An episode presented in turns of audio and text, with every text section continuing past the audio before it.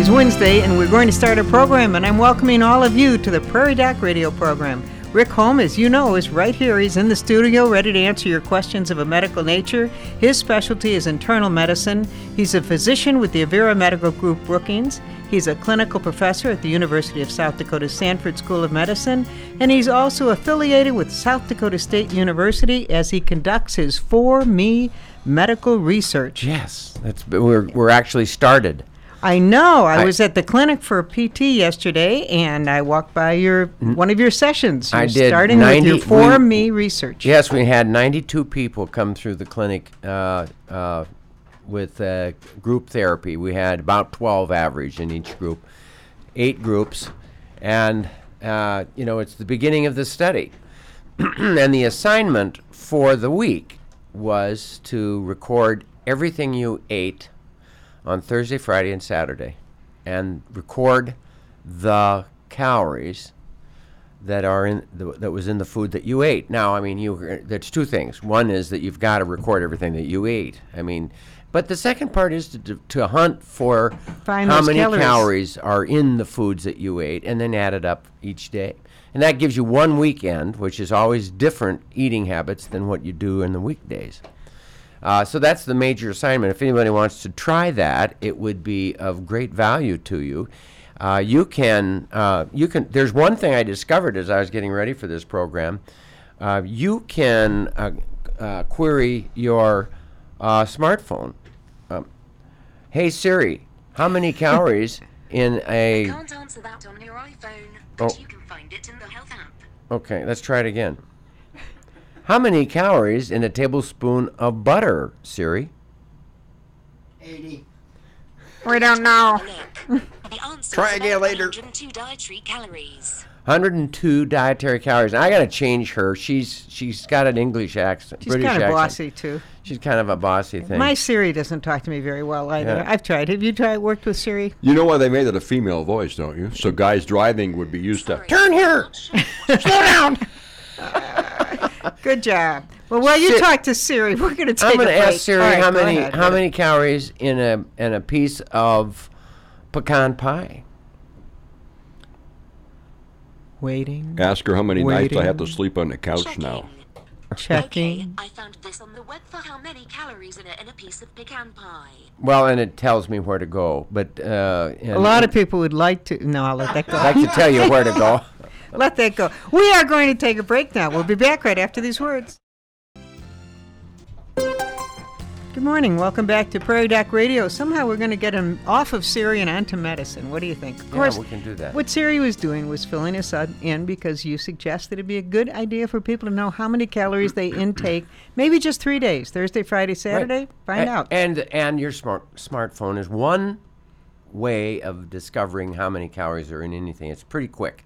There are other ways of doing it, and of course you can buy books. You can go to the internet. Uh, uh, but I think the first thing you you have to do is to record an estimated how much you know one cup, two cups of of uh, boiled cabbage, how many you know how many. Uh, does that how how big of a piece of uh, sirloin steak did you you know is that a three ounce is it a six ounce is it a twelve ounce um, you know how many you know just kind of document what it is that you eat for three days. And it's a very uh, you know people are going yeah yeah yeah but i'm telling you do it You learn a for three days and it will teach you this massive amount of, of um, information. We looked at the calories that are in the food that we eat in the fast foods. And I was amazed, to, s- and I'll say this out loud, uh, one of the most caloric uh, food uh, restaurants in our town is Qdoba. I, that blew me away. I And thought you would wouldn't be think less it would expen- be? And I thought, and one of the least caloric re- uh, uh, fast food uh, places in this town is Kentucky Fried Chicken. Come on, Kentucky Fried Chicken. Just you- Seriously, Go to the internet and search. Just that look that at it. really surprises me. I mean, you can. Well, they if may you have go- more meat than if, if you go grease, to I crispy, guess. crunchy chicken, it's 500 calories for a breast. But if you go um, The regular. uh, regular recipe uh, or roasted recipe without the skin, it's 120. Oh, well, that would be low calorie, yeah. But none of us think of without skin Kentucky. If you're going to do Kentucky You Fried Chicken, go you there go and the they way. can make you it Yeah. very good. and go without the calories. If you Yeah. do just the original recipe, it's not that ex- uh, Okay. caloric. Well, it'd be interesting. When when you mentioned this, I thought, "Oh my goodness, they already know how to make this a success." My thought was, I thought you were going to say you have to keep track of your calories for seven days, for a week, and I thought if you do that to them, you're going to have people falling by the wayside. Right, now- right away, you said Three three days, days, and all. people can do three days. You tell them a week, and they're going to say, "Who is this man? Go away. Um, we don't want a How, part of how this." many calories in a double butter burger with uh, a Culver's butter burger with with uh, bacon? One thousand eight hundred fifty-two. No, 520. how many ca- calories in a four-piece uh, chicken dinner I don't know. from Culver's? 2,000 Oh, wow. plus. Well, we'll live and learn. Well, I mean, if you look at the amount of calories a person should have in a day, a, a guy's calorie total should be in the realm of 2,000 to 2,500 if they're active, 2,500, and a woman's in the 1,800 to to 2,000. Now you you've lost a bunch of weight and you've kept it off, Joan. What i- the question I have of you is, uh, what have you done in your diet, or did it was it dietary or was it Um, exercise or was it both? It was a combination of both. If I do one or the other, it doesn't help. I really have to exercise and diet. But my diet now is not. It's it's a way of life. It isn't. You, if you look at it as a diet, you go off it. If you look at it as a way of life, then you don't want to go off your way of life. Yeah. You know, it's good No. to continue living. And I just uh, I know what I'm going to have for breakfast, and I make sure that protein is involved. I used to get a headache about two in the eleven in the morning because I was miss. I think because I was missing protein. So I always make sure that I have some protein in the morning. What protein do you have in the morning? Well, I always add nuts to my cereal, and sometimes I have an egg. That's about it. Nuts is usually w- will cover me till noon. Noon varies. Whatever. Oftentimes it's leftovers because I can never finish a meal at night. So, got the leftovers at noon, and I don't really eat after dinner. That was a big thing I discovered. If you eat after dinner is done, after six or seven or whenever you normally eat, you're going to put the calories on. Mm. So I, you know, I drink water in the evening, or I love making decaf tea Yeah. in the evening. That's good. So I don't. It just helps. Sleepy helped. time. Sleepy time, yeah. Sleepy time tea helps. Yeah. Well, I think everybody's body is different and the way they go about it is different. But I'm very excited for your For Me research project. Right. I'm Make sure your it will be very successful. More. That's the 4M, and the E is eat correctly. Eat correctly. Good. Well, talking about for me, we want to. Uh, that's going to benefit many people in the study and many other people who will benefit from your study. But we have a woman who just wants to benefit today by you answering a question. Sure. She called in just before the show began, and she's 65 years old. And she's wondering what could be causing the pain in her shoulder when she goes to put her arm in a sleeve and reaches back. You know how you reach back to put Mm-hmm. your arm in a sleeve? She has a really bad pain in the shoulder. What Right. could be causing that? Well, there could be rotator cuff dysfunction, and and uh, I'm just saying that if you look at the movement of a rotator cuff, first thing you do, put your elbows by your side, and you rotate your hands inward, and then you rotate them outward with your elbows, you know, stationary. And you'll find that that's one movement of rotator cuff. If you put your thumbs upside down, straight forward in front of you, and then you raise that like you're dumping a cup, but your hands, your elbows are straight, and you're raising it all the way up like your cup is upside down, and you can't get them up. That's another function of a rotator cuff. And then if you put your arms straight out, you know, like from your side, straight out, and then you bend at the elbow so that it's like you're lifting, but but instead you bring them straight up, so you're an L, right? You've got an L, both sides are an L. Right. Now you bend the L forward and backwards. That is the the the uh, third major uh, That's movement. a real rotator movement too. That's a rotator like movement. It's all rotator, and you know the shoulders are probably the most mobile joint that we have, and we ask a lot of them to be able to do all the things that the shoulder can do in all the directions. The more mobility, you know, the more uh, mobility you have a, on a joint, the less stable it is. The more gears and apparatus you have to have to make them work. And so that's why you run into trouble with your shoulders. If you look at your knees, it's it's a it's a single hinge. Of course, there's a, a fabulous design going on in there um, where you have crossed uh, pieces that keep the bottom from sliding forward or backwards, you know, the anterior and posterior cruciate ligaments. And that's magnificent. But still, it's a very stable joint. Um, and we depend on the knees so much. Uh, of course, we depend on all of our joints a lot and shoulders. But shoulders are the most movable and Of all of our and probably the least stable. So in her case, it may be something to do with the rotator cuff. What would you suggest she do? Ask her doctor to examine her, uh, and she can get another opinion uh, from you know an orthopedist. Uh, you've got to if you have if you're a surgeon. Uh, if, surgeons in a rule. I love surgeons. We depend on them. They're fabulous people who can do wonderful things for us. But if you are rocking around with as a hammer, everything kind of looks like a nail. You know, you've this is what I can do for things, and then you look for those that very things that you can do something for. Uh, automatically, that's how they think. I mean, that's the way it is. All of us are that way.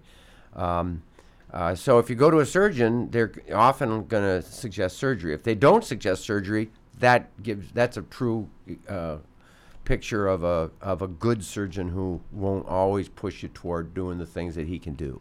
But it's natural for a surgeon. y- y- You always think if you go to a surgeon, surgeons cut. That's what they do. That's what they know how to That- do. that's right. You know, but um, if you go to your internist or your your Or your general family practice, physician. family practice physician first, their goal is not just to medicate or to surgery, but to, to look at the all over.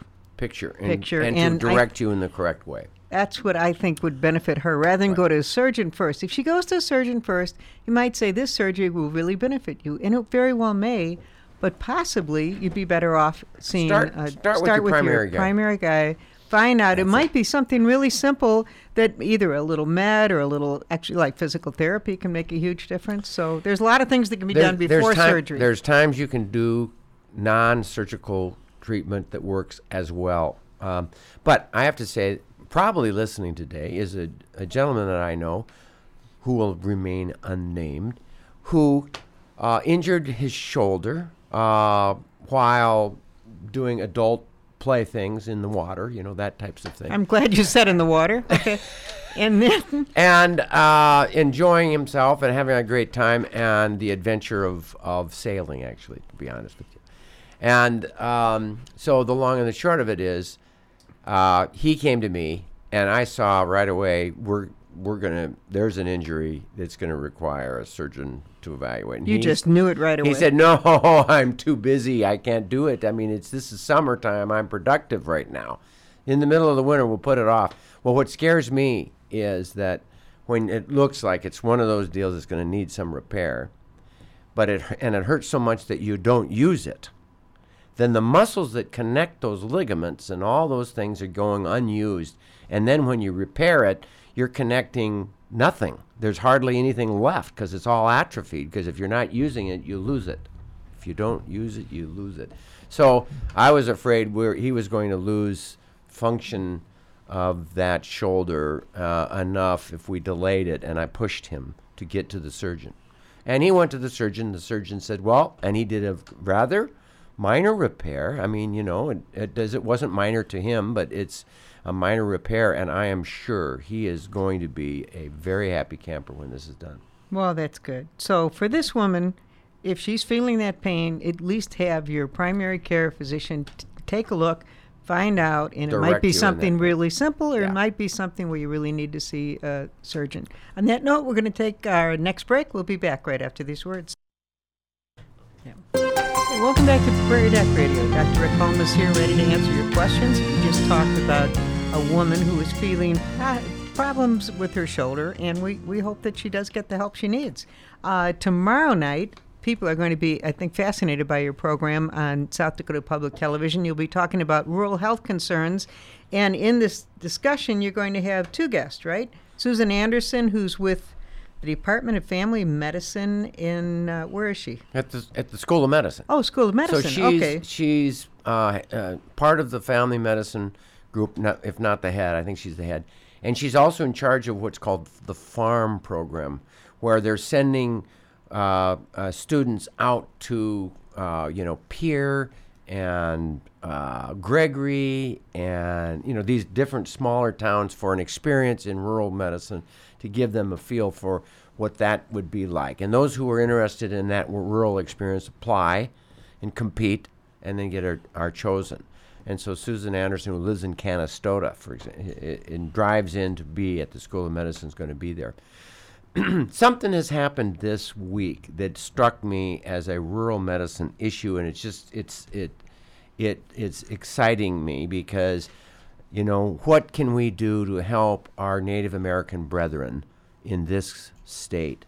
Uh, how to help them with their health because uh, health issues f- on the reservation um, uh, have uh, has been a major problem. And just recently, I heard Senator Rounds say that uh, they have 40% more money than they need to do the things that they're not doing. And I'm not going to give them one more penny, was his answer, which I thought was right. You don't give them more money. You don't throw more money at it if it's dysfunctional. Uh, but what is it? What is it that is causing the dysfunction, and how can you fix it? Well, the answer is it's a nation. That's a that's a that's a nation.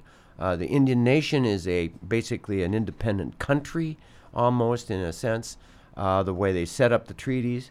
And so you can't go in there and say, "Sorry, um, we're going to take it over."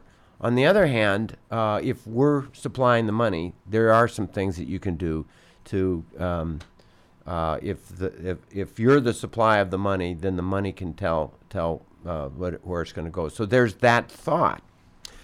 All that aside, okay, and maybe I'm misguided on my opinion here because I haven't been to the Indian reservation. Uh, I just want to do something to help them because I know it's they're in trouble, and so I am a white guy in Brookings talking uh, f- without a great deal of uh, expertise on this.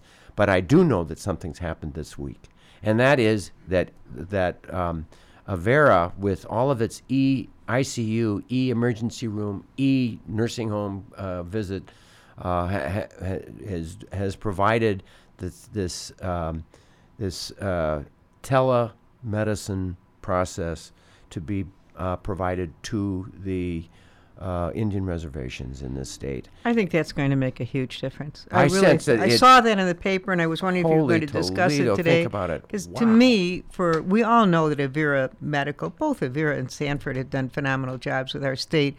The medical care we're getting in the state is phenomenal. But now, when they reach out to rural areas and then to Native American populations with something like telemedicine, I think that's phenomenal. It I hope it to works. make a difference. Yes, it it You like it? You, has to help. You can't say has to because maybe it won't, but it's it's a tough battle, and you do want people to get good medical care. I think this telemedicine that Avera is providing will be phenomenal. You know the um, the Healing Words Foundation, which is the funding arm of On Call with the uh, Prairie Doc Television and Prairie Doc Radio. This very radio, and uh, uh, you know the Healing Words Foundation has wanted uh, for years and years and years to try to figure out a way how can we help. Uh, and and you know every time you turn to somebody or somewhere to try to uh, get an answer in that direction, how can we help? Uh, people say, "Oh boy, is that a tough area? That's a rough." Uh, uh, There's no easy wicket." answer. There There's not an easy answer, particularly if you allow people autonomy. I mean, their country, their nation, right? The Indian nation, you know, the reservations. We have, um, they should have the independence to, to, solve their own problem. But sometimes, uh, uh, you know, we in a local area are, are our own worst enemy, and that might be what's happening there. So. That's enough said. Um, Bob, I can see that you're coughing and sneezing, and you know what time of the year this is? Yes, I do. Probably influenza or allergy, maybe, huh? Probably not influenza. Darn. Probably. I was going to use that as an excuse to get out of here for Cammy. Most likely, you have been uh, s- stricken with uh, the the epidemic of of allergy that's occurring right now, which is the weed allergy. He's had this for about three weeks. Does that What- sound? that that really speaks to it not being a See, virus. Joan, I'm not infectious. Uh, I, we could I have blamed hugged. him when I came in. I said, "You're the one who, you know, You we have have to blame you." lips. No, No, well, no. Ed is here though, so I got to Anyway. be kind of careful. Oh shoot! Shush! Shush, shush, Uh, no. shush! Ed would hear. I just knew that he was spreading germs, and he said, "No, no, I'm not allergic. I'm not allergic." No, allergic." I Or think it's not- allergic. not- I think it it's is really allergic. And if they're if they're if you wanted my best zap, my best aggressive treatment aside from uh, flu uh, or from um, allergy shots and allergy testing, the best options you can do are both uh, are all three over the counter. Okay, so I've been talking about Allegra in the morning, Zyrtec at night, and Nasacort in the, twice a day. Um, I've stopped. Uh, I'm an allergic guy, and I've just we've left the d- windows closed because uh, this is the time of the year when all of the pollens are going just coming in the windows. They're just everywhere. Why would you expose yourself at night? And I hate not having windows open at night because I love the nighttime cool air and all that. But the truth is, uh, we just what we've done is I've left the fan blowing on the air conditioning, but you don't hear the the air conditioning's not running because it doesn't need to be running, but the fan's blowing so you can have this white noise noise, and it's um, instead of a closed window. If you have the window open and the fan and the fan's off, you can hear the outside ambient noise, and it's very lo- uh, you know comforting. But um, so that's number one. Close your windows. Number two, uh, Allegra in the morning. Number three, add a Zyrtec at nighttime to the Allegra in the morning. Uh, number four, uh, Nasacort nasal spray. Now, I mean, there's over there's generic versions of the Allegra and the Zyrtec, not the Nasacort really at this point. But yet. you don't think taking both Allegra and Zyrtec are over overdoing, overdoing it? it? No. Are either one of them causing dr- drowsiness? The Zyrtec is the most drowsy, so you take that at bedtime. Don't take it in the morning. Okay. And the Zyrtec is 10 milligrams, the Allegra is 180 milligrams, and you can find the generic versions of those right next to the Zyrtec and the Allegra on the shelves. They always show the generic immediately next. I think most people know Yeah. that when they go to the pharmacy. Bob, wh- why don't you do us a favor and try that out for a week? What do you think? Uh, then I can't go home early though, so I need you guys to back me up here. Yeah. well, well, he's sick. You can be sick, sick. with allergies. You're sick with allergies. Yeah, you're sick with allergies. you somebody- can still go home. But unless you're contagious here, people don't care. It's like if they can get sick, then oh yeah, get the heck out of here. So Yeah, Oh, let me. oh, be- we've see. got two Okay. minutes, and I want to tell you this. There, uh, a friend of mine's wife has a terrible cough, and it's been lasting for uh, six or eight weeks, and he, or three months or something, and he's ready to go to the Mayo Clinic, and he's been to the doctor and the doctor and the doctor, and not satisfied. And it's interesting. I was just at a medical meeting. We were talking about the causes of cough. The three biggest causes of cough are number one, nasal drainage from uh, what do you think? Allergy. allergies. Number two, asthma. And number three, reflux esophagitis. So sometimes people have heartburn at night and they don't know it, comes up burns their throat and their lungs. Some people, and that's heartburn, reflux. They don't know it's occurring at night. You don't have no symptoms. You go to the you go to the ears, nose, and throat person. They'll see burned vocal cords. Uh, some people have low uh, asthma, low grade asthma that just that they have a little wheeze if you really push them. It's allergy times of the year. There's bronchospasm going on, and the third is that that chronic nasal drainage or mucus being made. So we've got a minute left. We got to quit, but I wanted to say that to you. And if you want to go to the Mayo Clinic, they'll go. Uh, they'll work you up for those three things. Actually, no. I would prefer just to be seen by you here on the air. Yeah. There you Because you're you're the prairie doc. He is the prairie doc and he knows. Say, I missed one question that came in. Maybe Yes. you can answer it quickly. Does Medicare Part D pay for the shingles shot? If you don't know, how do they find out? you, c- you call i think for the most part you call uh, either the clinic or you call your pharmacy The and just pharmacy say- knows it pays Ask for it. Ask the pharmacy. Yeah. Ask the pharmacy and just ask them, you want the shingle shot? Does Medicare Part D pay for it? Yeah. Okay, sorry we didn't get to that sooner. I hope you waited around for the answer to your question, which i wasn't think complete. it pays for some of it now but Yeah. it's changing it's changing. When we had it, I think I had it two Oh, or three years year ago, ago, we had to pay for it ourselves. we had to pay i paid for mine Yeah. Okay. Well, we hope you've enjoyed this program. We hope you've enjoyed listening, and we'll listen again for Prairie Doc, brought to you by the Avera Medical Group Brookings. As always, you can hear and see more from Dr. Holm online at prairiedoc.org. Thanks for joining us today. Thank you, Rick. That's all till next week. thank you joan and tomorrow night uh, rural health and thank you bob and stay healthy out there